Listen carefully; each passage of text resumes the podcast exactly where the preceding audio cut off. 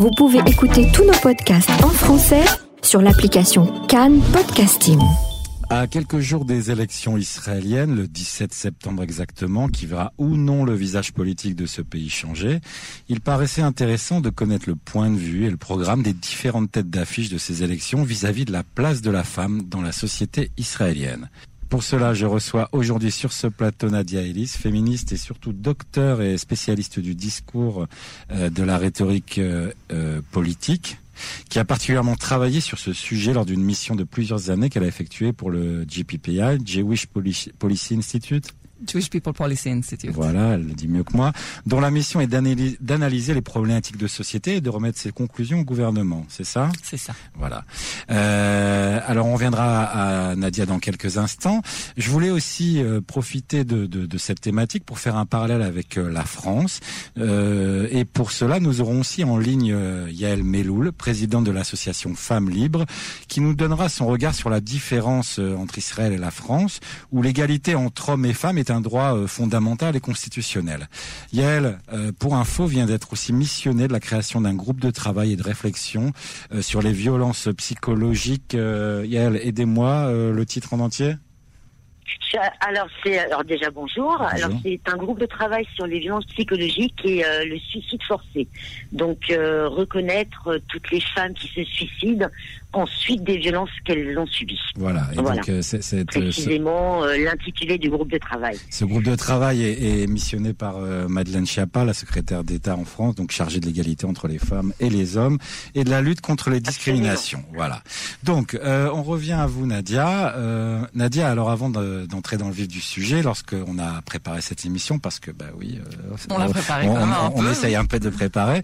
Il paraissait, en tout cas, il m'a paru important de revenir sur la notion de féminisme euh, qui, je pense que dans l'esprit de beaucoup de gens est souvent faussé. Tout à fait, mais effectivement, euh, je rencontre énormément de d'hommes, mais aussi de femmes qui euh, souvent disent non, j'aime pas, j'aime pas trop les définitions. Non, je suis pas féministe, hein, mais je suis, je suis tout à fait en faveur des, des, femmes et des droits de femmes, mais je suis pas féministe. Et il y a apparemment un très grand malentendu dans la société au large sur ce qu'est le féminisme. Le féminisme n'est ni plus ni moins que que le désir et aussi l'action pour que les femmes et les hommes aient les mêmes droits et les mêmes opportunités dans une société. Donc je crois que au contraire, il faut vraiment trouver quelqu'un qui n'est pas féministe dans la société d'aujourd'hui. Il faut vraiment trouver un homme qui dise je ne suis pas en faveur que les femmes aient les mêmes droits et les mêmes opportunités que les hommes. On en a eu un il y a pas longtemps là, euh, euh, le rabbin Aviner euh, qui a fait une petite déclaration sympathique sur disant que la, la, place des femmes en politique, enfin n'avait pas lieu. N'est pas en politique. la, place des femmes n'est pas en politique. Oui, mais encore la religion, c'est un sujet vraiment à part. il justifie. Est-ce qu'il a est-ce qu'il a précisé que la femme des, la, place des femmes dans la cuisine ou alors ils s'en est tenus à ça Je pense qu'il. Je, je, il y a aussi salon qu'il faut nettoyer. Hein, donc il n'a pas, il a pas été jusqu'au bout de la, la, la, la, la, thématique, mais on, sent, on sentait qu'en tout cas, on, on sentait pas. Il l'a affirmé. voilà, il l'a affirmé haut et fort. C'était pas en politique déjà. Euh, ce qui a dû faire rire beaucoup Golda Meir, à mon avis, euh, qui a dû se retourner un maximum de fois dans sa tombe. On revient donc euh, à ça. Donc effectivement, donc le féminisme déjà postulat de base, c'est être juste pour l'égalité des droits entre hommes et, et des opportunités. Et des opportunités, tout à fait, entre hommes et femmes. Donc voilà, postulat, euh, postulat euh, énoncé. On peut continuer. Euh, avant qu'on parle des élections parce que c'est quand même le sujet qui, qui nous intéresse euh, sur le fond. Euh, lorsque vous avez remis, puisque vous avez travaillé sur ce sujet, lorsque vous avez remis vos conclusions sur cette étude que vous avez fait il y a quelques années, en, résumé, parce que je pense qu'il y a un certain nombre de, choses à dire, Mais en résumé, elle est où la place de la femme euh, aujourd'hui en Israël, que ce soit euh, euh, professionnellement, socialement, civilement, politiquement, en très court? On va dire qu'elle n'est pas où elle devrait être. En tout cas, il n'y a pas assez de femmes là où elles sont censées être. C'est la politique, c'est dans les sociétés, dans les boîtes, dans euh, dans l'académie, dans les sciences, dans le sport, dans l'armée. Euh, il y a des femmes partout, effectivement, mais il n'y en a pas assez. Et, et, malheureusement, un autre euh, euh malentendu peut-être de la société, c'est de dire mais le nombre de femmes augmente chaque année dans, dans tous ces domaines. Et oui, c'est vrai, ça augmente, pas forcément chaque année, pas forcément dans chaque Knesset, par exemple.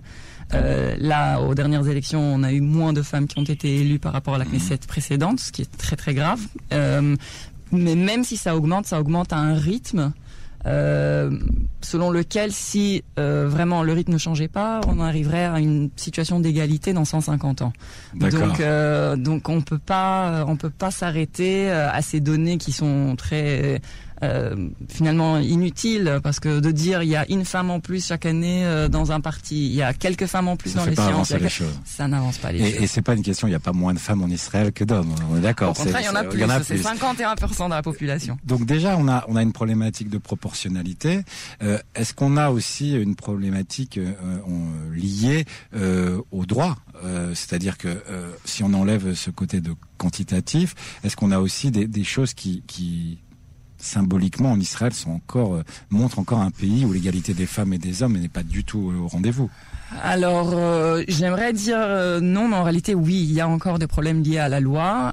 c'est vrai que du côté euh, de la démocratie israélienne, euh, selon la loi, les femmes sont censées avoir les mêmes droits et les mêmes opportunités, mais de facto, ça ne se passe pas. Je, coupe Nadia justement sur sur ce que dit la loi exactement. Euh, il y a un socle législatif qui prévoit cette égalité? Oui, mais ça dépend vraiment des domaines, parce que par exemple, on peut interpréter aussi ce socle législatif de manière différente quand ça a à voir avec la religion, quand ça a à voir avec l'armée, quand ça a à voir même avec le statut civil. En Israël, on ne peut se marier que par le mariage religieux. Ça veut dire mm. que les femmes juives ne peuvent pas divorcer, elles doivent obtenir le guet, le divorce de leur mari.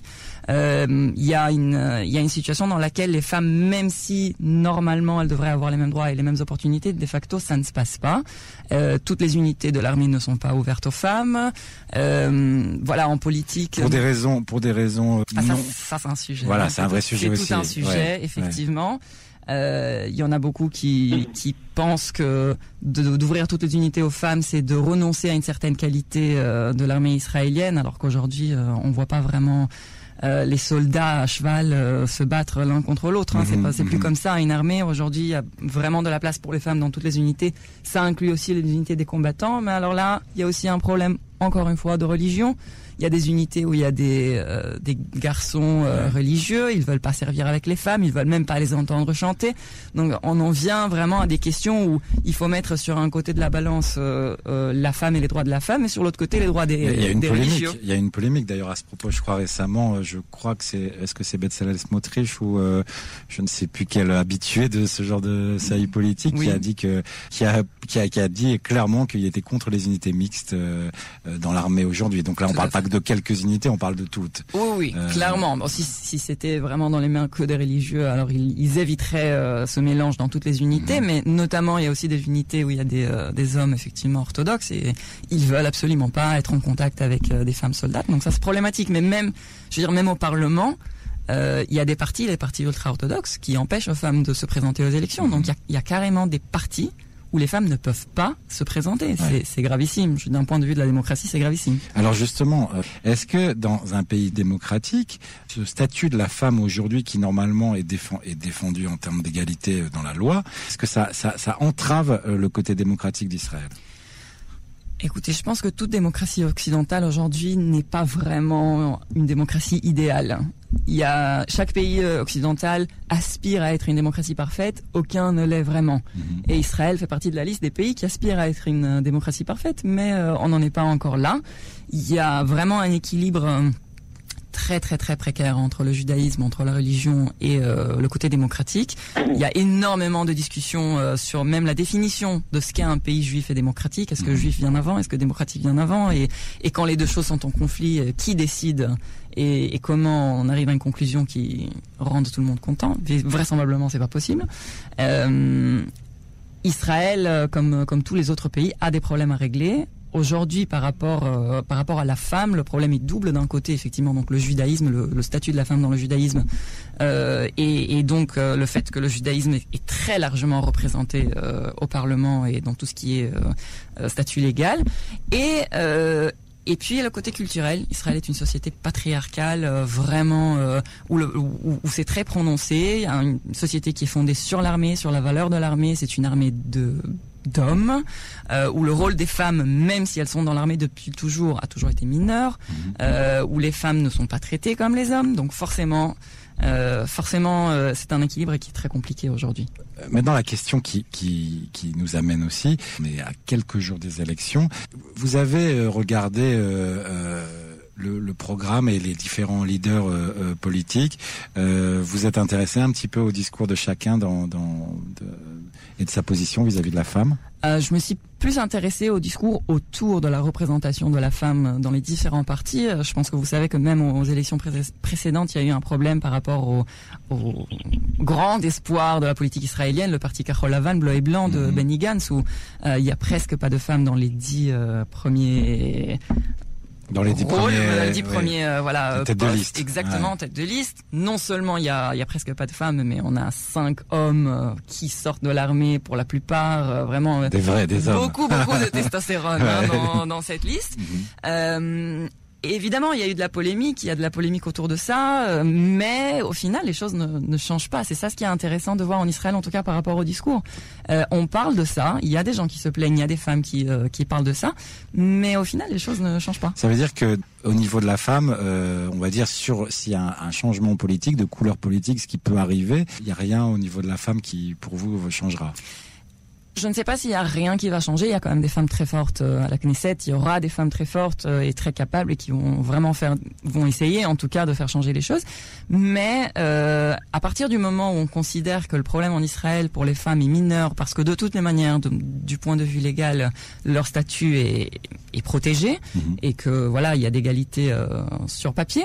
Donc il y a ce n'est pas euh, ce n'est pas une priorité, on va dire, ni dans le programme politique des partis, ni dans le discours en général euh, en Israël. Il y a toujours les problèmes de sécurité, il y a toujours d'autres problèmes, l'immigration, euh, euh Ça reste réfugiés, un problème voilà, c'est un problème qui est considéré secondaire parce que parce que voilà, parce qu'on dit bah voilà, aujourd'hui tout est ouvert aux femmes, les femmes veulent si elles veulent étudier qu'elles aillent étudier, si elles veulent travailler qu'elles aillent travailler. C'est comme si aujourd'hui en fait la faute était aux, femmes, finalement, et ce qui est quand même paradoxal. Et quand quand vous avez euh, je reviens sur ces conclusions que vous avez remises euh, euh, il y a quelques années. Est-ce qu'il y a des choses qui ont été prises en compte depuis? Est-ce qu'il y a des choses que vous avez vous aviez proposées pour améliorer cette égalité qui ont été mises en place? Non, il y a très peu qui a été euh, pris en considération parce qu'à l'époque, je travaillais vraiment sur le statut de la femme juive uh-huh. et le leadership de la femme euh, de la femme juive à l'intérieur de la communauté juive dans le monde et en Israël en particulier. Et, euh, et là, au contraire, on fait des pas en arrière vraiment parce ah, que même même les partis, même les femmes ultra-orthodoxes qui essayent de se faire une place dans la politique, qui essayent de vraiment rentrer dans ce monde très masculin, finalement n'y arrivent pas. Euh, c'est vrai que dans le monde du travail, il y a des programmes pour intégrer de plus en plus de femmes orthodoxes et ultra-orthodoxes dans le monde du travail, mais euh, euh, le problème de ce point de vue-là est même l'opposé. Il faut intégrer plus d'hommes et pas plus de femmes. Les femmes effectivement travaillent déjà dans ce monde-là, donc c'est très c'est très compliqué en fait aujourd'hui de, de, de régler cette histoire, notamment à l'intérieur de la communauté juive Évidemment qu'il y a toute une autre communauté, le, la communauté arabe en Israël, c'est une minorité euh, quand même énorme. Est-ce que dans les partis arabes justement, euh, il y, a, y, a, euh, une, il y a une chose, c'est différent? Est-ce qu'il y a des choses qui diffèrent? Euh, Pas vraiment. Non. pas vraiment. Il y a aussi très peu de femmes dans les partis arabes. Il y a des femmes qui sont très très aguerries et très très très bien et qui font d'ailleurs un très bon travail aussi au Parlement. Mais on peut pas dire vraiment que la situation change, voire euh, elle est encore moins facile dans la communauté. Euh, est-ce que, est-ce que de manière programmatique, il y a un parti pour ces élections qui a prévu euh, quelque chose, ne serait-ce qu'un minimum pour pour changer les choses? Il y a toujours les partis de gauche qui qui prennent en compte le fait qu'il faut travailler pour le statut des femmes, que ce soit Meretz, que ce soit Avoda. Aujourd'hui, c'est un peu plus compliqué parce que chacun de ces partis a fait une, une, alliance avec mmh. d'autres. mais voilà, il n'y a pas. Euh, il y a eu à chaque fois des propositions de loi euh, qui d'ailleurs prenaient en considération l'idée de vraiment régler l'histoire de, l'égalité des droits entre hommes et femmes, et pas seulement euh, la femme. Je vous fais un exemple. Euh, en Israël, en cas de divorce où il y a un enfant, si l'enfant a moins de 6 ans, il est automatiquement donné à la mère. Et c'est censé être une loi qui protège le statut de la mère. En réalité, ça rend les choses très très compliquées et pour les mères et pour les pères. La mère se retrouve avec la garde d'un enfant à 100%. Elle peut pas travailler correctement. Si elle doit travailler, tout ce qu'elle gagne, elle va le payer en euh, garde de l'enfant. le père ne voit pas assez l'enfant, tout le monde est mécontent. Euh, peut-être l'idée de base, l'intention était bonne. Euh, dans la réalité des choses, c'est encore une loi qui freine l'avancement des femmes. Et d'autre part, rend les hommes aussi euh, très déçus de la situation. Donc selon vous, il y a, en plus de, problématiques que la loi devrait régler, il y a des mauvaises lectures aussi des besoins sociaux. Exactement. Yael, euh, depuis tout à l'heure, euh, euh, donc Nadia nous parle un petit peu de, la situation d'Israël et, de, sa, et de, la, position de la femme, de sa place dans la société, entre un pays du Proche-Orient finalement qui est certainement en avance par rapport au pays qui l'entoure, mais est-ce qu'il est, en arrière ou arriéré par rapport à, un pays comme la France? J'ai écouté avec beaucoup d'attention ce qu'a dit Nadia. Alors je me rends compte à quel point euh, euh, l'inégalité entre les femmes et les hommes est un problème qui est absolument universel. Euh, la France n'est absolument pas dans une situation meilleure que celle d'Israël. Il y a déjà, je, voudrais aussi déjà rebondir sur ce que Nadia a dit par rapport à la méfiance qu'on constate aujourd'hui dès qu'on dit qu'on est féministe. C'est assez impressionnant d'ailleurs. C'est comme si c'était quelque chose d'assez méprisable aujourd'hui, comme si le fait de demander euh, euh, l'égalité des droits aujourd'hui en 2019 partout, hein, c'est mhm. quelque chose d'assez dégradant. Il y a un regard assez euh, assez sale qui qui qui, est renvoyé aux, féministes aujourd'hui. Je, le ressens moi euh, de plus en plus, hein, d'ailleurs, euh, euh, que sur, les réseaux sociaux notamment. Nadia parlait aussi de démocratie imparfaite. la France est une démocratie imparfaite au sujet des femmes. C'est une société qui est aussi extrêmement imprégnée de la tradition judéo-chrétienne, il ne faut pas l'oublier. On est aussi dans une société qui est extrêmement patriarcale, même si elle est totalement laïque on rencontre les mêmes inégalités qu'en Israël. Euh, il y a aujourd'hui euh, euh, des, problématiques aussi qui sont liées à l'augmentation des communautarismes. On sait que les violences au sein des communautés religieuses sont deux à trois fois plus graves qu'ailleurs. Sur, sur, les, sur les femmes, vous voulez dire Et, c'est encore sur les femmes, bien sûr, et c'est encore extrêmement tabou. On a beaucoup de mal, vous le savez, à évoquer cette problématique du lien entre les violences conjugales et la religion. Est-ce que, est-ce que le quand Bien même, euh, il s'agit d'un, quand bien même on est dans une société laïque en France. Justement, je, je, viens sur ce sur ce mot de, de laïque et surtout sur le fait que euh, je ne me trompe pas. Hein, je pense quand, quand je dis que que l'égalité entre droits et femmes est un est un droit euh, fondamental hein, euh, en France. Hein. En, France et ailleurs, puisqu'on a la Déclaration universelle des droits de l'homme, dans mhm. laquelle est inscrite l'égalité entre les hommes et les femmes, euh, donc qui sont censée être appliquée partout. Quand on entend Nadia parler un petit peu de la représentation de la, de la place de la femme dans la société israélienne. Qu'est-ce qu'il y a en France euh, de, plus ou de moins par rapport à, ça? Alors, je, viens d'apprendre cette, cette disposition qu'a as dit euh, Nadia sur euh, en cas de divorce que le droit de garde soit donné exclusivement à la mère jusqu'à l'âge de 6 ans de l'enfant. Je, ne connaissais absolument pas cette disposition, mhm. qui me semble. Alors même si l'esprit de cette disposition premier était de protéger la mère, mais aujourd'hui ça me semble d'un sexisme mais assez euh, ahurissant parce que c'est comme si euh, euh, comment dire c'est comme si c'était à la mère à la femme de s'occuper de l'enfant jusqu'à ce que l'enfant, parce que 6 ans, on sait qu'à à cet âge-là, un enfant devient un peu plus indépendant et, quand même un peu plus facile, on va dire, à, à, à s'occuper. Euh, heureusement, en France, nous n'avons pas ce genre de dispositions qui sont vraiment complètement ahurissantes, hein, je veux dire. Euh, je, je voudrais juste préciser, Yael, hein, parce que peut-être que je ne l'ai pas dit euh, clairement, l'enfant va direct, l'enfant va euh, à la mère en cas de désaccord entre les parents, c'est-à-dire s'il faut en arriver au tribunal. si les deux parents sont d'accord et chacun veut le prendre, voilà. Bon, très bien. Quand bien. Mais quand bien même, genre, cet automatisme-là est assez aujourd'hui est assez ahurissant en toute manière. Et je, peux concevoir aussi que les hommes puissent se sentir lésés euh, par rapport à ce genre de disposition. C'est quoi C'est une représentation très, c'est une représentation très euh, euh, patriarcale de la société encore. Hein archaïque. archaïque. Ah bah oui, évidemment, évidemment. Euh, heureusement, en France, on n'a pas ça, mais on a beaucoup d'autres problématiques, évidemment. Il n'y a pas de disposition qui serait plus favorable en France qu'en Israël ou ailleurs. C'est pas ça le problème. Aujourd'hui, on est face à une véritable problématique en France, à savoir une augmentation assez effrayante euh, des féminicides, des femmes qui meurent sous les coups de leurs conjoints.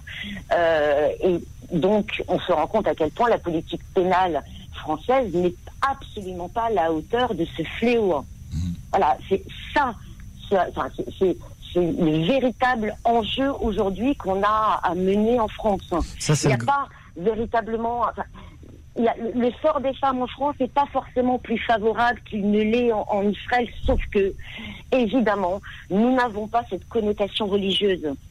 Oui, il y a, y a... évidemment. C'est pas, c'est pas le religieux qui. Une femme juive lorsqu'une femme juive en France, elle veut avoir son guette, elle va se confronter exactement aux mêmes problématiques qu'en Israël et peut-être qu'elle sera même moins bien lotie parce qu'il me semble qu'en Israël, aujourd'hui, euh, il y a beaucoup plus de sévérité pour les maris récalcitrants. En France, le seul moyen coercitif qu'on puisse avoir euh, euh, dans la justice, c'est de contraindre, enfin de, de, condamner le mari récalcitrant à des dommages à intérêts et à des astreintes d'accord, pour l'obliger à délivrer les guettes, mais il y a des maris récalcitrants qui vont préférer soit organiser leur insolvabilité, soit payer des dommages à intérêts et ne jamais donner le guette. C'est bien pour ça qu'il y a des femmes en France qui vont euh, rester dans des situations de, dizaines, enfin de, dizaines d'années, voire plus, sans être délivrées de ce guette. On n'a aucune contrainte. on, ne peut, en France, ça n'existe pas la contrainte physique, la contrainte sur une autre personne pour délivrer un acte. Nous ne pouvons, nous ne pouvons pas faire ça. Le seul moyen que nous pourrions avoir, ce serait que le consistoire oblige le mari récalcitrant à délivrer les guettes. Mhm. Ils peuvent le faire. Il y a des moyens pour le faire ne serait-ce que de, de, menacer le mari récalcitrant, de l'extraire de la communauté à laquelle il appartient, par exemple. Il y a des, il y a, des cas, il y a des cas récents euh, justement euh, qui ont montré que même avec la pression euh, des rabbinim, en tout cas je parle d'Israël, c'était très compliqué de faire se décider ou de d'obliger un mari récalcitrant, très très compliqué. En... en Israël, il y a la possibilité de mettre en détention un mari récalcitrant. Oui, oui, il y a la possibilité, mais mais je pense qu'on est en train de se concentrer sur une partie du problème qui est en réalité qui n'est pas la base du problème. La base du problème, c'est que l'homme ait ce genre de pouvoir. La base du problème, c'est que la femme vende, euh, ou en tout cas cède sa liberté à un homme euh, au moment du mariage, et qu'en Israël, il n'y ait pas de mariage civil. Je veux dire, pour réformer ça dans la religion, évidemment, euh, ça se fait pas en deux jours. Mais alors, au minimum, il faut donner la possibilité aux gens de se marier différemment et de cette manière d'éviter tout ce problème, alors qu'en Israël, on peut pas. Là, là pour vous, Nadia, euh, un des, on va dire, un des, une des problématiques, en tout cas, euh, d'Israël, tient aussi euh, à, à, cette confusion du civil et religieux, du religieux, où on est, on est sur une domination, on va dire, du, du de la décision euh, de l'homme et sur des modes euh, archaïques, peut-être encore de, de décision. Je, je peux pas en vouloir au judaïsme aujourd'hui de ne pas être arrivé à une situation d'égalité entre les hommes et les femmes. C'est une religion qui a des, des, vraiment des millénaires, qui mhm. a une tradition euh, peut-être même avancée par rapport aux autres, au temps où effectivement tout cela venait pour protéger la femme et lui donner même des droits. Mhm. ce n'est pas le cas aujourd'hui, évidemment que c'est c'est pas c'est pas appliqué, c'est pas adapté à, une, période comme la nôtre. Euh, mais je veux je veux bien, enfin je veux pas, mais je veux bien accepter que dans la religion juive il y a encore beaucoup de chemin à faire et que ce chemin ne se fait pas, ne se fasse pas rapidement. Je peux le comprendre, mais je ne peux pas comprendre qu'on donne autant de poids à cette religion qui n'est pas adaptée euh, au, temps d'aujourd'hui, à la société d'aujourd'hui, dans un pays qui se veut démocratique, moderne et pas laïque, parce que c'est vrai que le côté juif est très présent dans la définition d'Israël, mais il faut il faut choisir à un moment. J'ai une question. Est-ce qu'on peut être religieux et féministe en même temps? Attendez Yael, attendez Yael. Euh, euh, je, je, pose la question à Nadia, je vous la poserai aussi après. Est-ce qu'on peut être religieux et féministe en même temps? On peut. Il y a il y a plusieurs mouvements de féministes religieuses qui essayent effectivement de euh, changer ne serait-ce que la manière dont la femme est vue dans le judaïsme ça aussi, c'est un très très grand sujet. D'ailleurs, j'avais travaillé là-dessus. Il y a une, Mhm. euh, il y a une euh, association qui s'appelle les femmes du côté, les femmes du mur, Oui.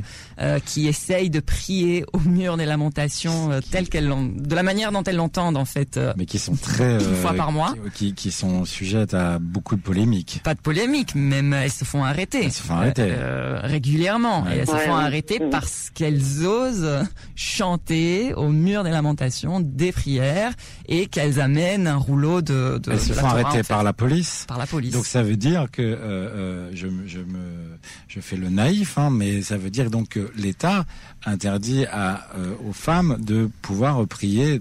Donc, euh, de décider de prier de- Euh, devant un mur, mais pourquoi? Pour la pour la sécurité, pour la salubrité publique, pour euh, pour pas que ça créé ça, des ça dépend émeutes. à qui on demande. Hein, Voilà. mais euh, non, c'est pas l'État qui empêche aux femmes de prier dans le mur. C'est la, c'est le, en fait, c'est le, l'association qui gère le mur des lamentations, qui est gérée par un rabbin. À ce rabbin est donné le pouvoir de décider ce qu'on fait de ce mur. Donc il y a beaucoup de polémiques autour aussi de, du côté, euh, euh, les- enfin des gens qui sont un peu plus laïques, euh, les gens qui voudraient prier ensemble, par exemple hommes et femmes mélangés. Est-ce que c'est permis? Est-ce que c'est interdit? Il y, a, il y a plusieurs euh, problèmes qui sont liés au mur des lamentations, mais notamment comme c'est dans les mains du rabbinat euh, de choisir comment on gère le mur des lamentations et que l'État lui donne vraiment la liberté de choisir, et ben pour euh, pour le rabbin en tout cas qui aujourd'hui gère encore le mur des lamentations, c'est absolument impensable que des femmes puissent prier avec un rouleau de Torah avec des téphilines et en, en chantant à voix haute. Et du coup, ça fait qu'il a le droit effectivement d'appeler la police et de faire arrêter ces femmes et c'est ce qui se passe régulièrement. Yael, Alors moi je voulais euh, euh, je voulais rebondir sur ce qu'a dit Nadia et je la rejoins quand elle dit qu'effectivement le guet c'est quelque part c'est quelque chose euh, c'est un peu choquant ce que je vais dire mais c'est quelque chose d'un peu anecdotique. C'est en fait c'est le symptôme de, c'est qu'on a en face un homme violent. C'est une violence qui est faite par un homme et j'aime en fait l'idée qu'il s'agit là d'un détournement qui est fait par un homme individuellement de l'esprit de la religion et de la tradition. Je n'ai pas envie, si vous voulez, de, de, de coller euh, euh, dans mon esprit le fait qu'un homme refuse de délivrer le guet et à, à, à la religion en entier, que, que cela entache toute la religion. non, vous êtes un- vous êtes ça- attaché à la religion, mais il y y a des choses que vous réprouvez. Il y a des hommes qui détournent l'esprit de la religion pour asseoir davantage leur domination. Et c'est là, et c'est précisément ça qu'il faut combattre. D'accord. Et ben, les le- détournements par certains, par certains hommes de l'esprit de l'esprit de la religion. Et c'est le, le fait de refuser euh, le, le guet à une femme, de l'emprisonner, ça s'inscrit dans un continuum de violence. C'est pas quelque chose qui doit être pris isolément. Ça- il s'agit en réalité d'un processus dans lequel s'inscrit cet homme-là de violence, tout simplement. C'est ça qu'il faut combattre. Et, cette, et, cette, et ce cycle de violence, c'est pas quelque chose qui est spécifique à la religion juive. C'est quelque chose qui est spécifique à la violence à la violence masculine. des hommes, Ouais, de des certains hommes, pardon. Yael, Voilà. Yael, euh, une hein. petite question, une petite question pour finir cette émission. Euh, si demain vous deviez arriver au pouvoir et vous aviez la liber- vous aviez la possibilité euh, euh, de, de commencer à établir un, un programme euh, politique qui vous convienne, ça serait quoi la première décision que vous prendriez euh, euh, par rapport à, à cette question, à cette problématique? Oh, elle est dure cette question, Yoram. Euh, ça, Mais en même temps, euh, je vous donne la, je vous donne la Euh, chance de pouvoir agir. Euh, je pense que la première des choses que je que je que je dirais, c'est ce serait euh, ce serait de d'affirmer que toutes les femmes qui sont victimes de violences, je les crois, je les soutiens et je les pousserai à déposer plainte. Voilà. Je pense que c'est ce serait ce serait un message de euh, un, un- un message fort de soutien aux victimes pour libérer enfin leurs paroles Enten- entendu. et Et, leur dire que, euh, le, que, que le chemin de la liberté, de la liberté est un chemin qui est extrêmement douloureux, extrêmement compliqué, extrêmement difficile, mais que ça vaut le coup et qu'on peut y arriver. très bien. Et Nadia, vous? Alors moi, la première chose que je ferais, mais sans aucune hésitation, c'est un programme euh, éducatif pour que les gens comprennent pourquoi les femmes se plaignent encore. Euh, il y a trop de choses qui sont sous le nez de tout le monde et que tout le monde ne voit pas. Et je, je dis hommes et femmes de la même manière. Euh, on comprend pas pourquoi une femme arrive à l'âge de, euh, de, de, de, 30 ans et elle se rend compte qu'il y a quelque chose qui, qui, qui a mal marché dans, mhm. quand elle a grandi et dans la société en général et elle sait pas mettre le doigt dessus et on n'arrive pas euh, on n'arrive pas à réaliser que tout commence vraiment à l'âge euh, très jeune euh, de, de, de 2-3 ans, quand on commence à donner des jouets qui sont euh, euh roses et des poupées à la, à la gamine et qu'on donne des camions aux garçons. Et puis à l'école, on a plus de temps pour parler aux garçons et on en donne moins aux filles. Et puis au lycée, on pousse les filles à étudier les, les, lettres et on pousse les garçons à mmh. étudier les sciences. Et puis les femmes sont constamment bombardées de publicités où on voit des femmes euh, qui sont objectifiées et qui sont présentées euh, aussi dans une situation qui est absolument impossible. aucune femme n'est comme celle qu'on voit dans les pubs, et ça inclut aussi les mannequins qui font les pubs. Euh, et puis, et puis, j'aimerais que les gens comprennent ce que c'est que de se faire harceler constamment, parce que toute femme se fait harceler à un moment ou l'autre dans sa vie.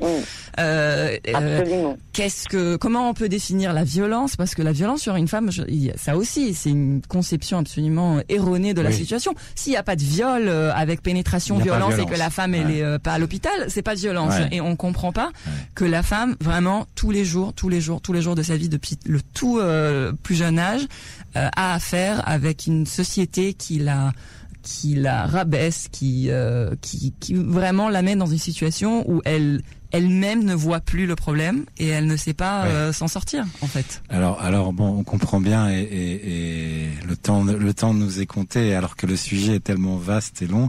Euh, je suis content quand même que euh, vous ayant donné le pouvoir de pouvoir euh, justement euh, prendre des décisions politiques. Il n'y en a aucune qui ait décidé de couper les parties génitales des hommes et de rendre ça obligatoire. Non, ce qui pour... non, non, mais ce qui, ce qui va rassurer certainement les, les les, personnes qui ont peur de, du mot féminisme. Merci pour vos interventions à chacune. Ben, merci déjà de nous euh, l'avoir donné. Et, et, avec grand plaisir et euh, on espère que refaire cette émission euh, pourquoi pas dans un an ou deux ans pour voir si les choses évoluent dans pour voir si les choses évoluent Nadia Yael merci beaucoup merci Au revoir. merci beaucoup hein. merci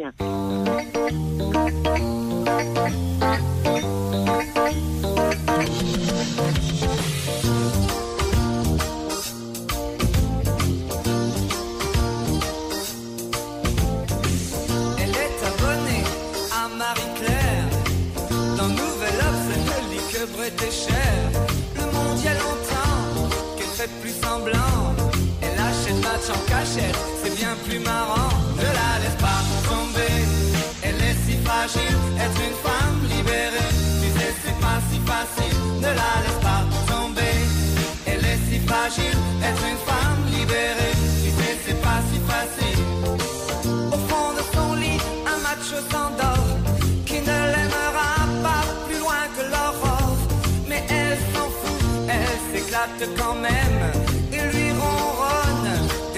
je t'aime. Ne la laisse pas tomber, elle est si fragile, être une femme libérée. Tu sais, c'est pas si facile, ne la laisse pas tomber. Elle est si fragile, être une femme libérée. Tu sais, c'est pas si facile.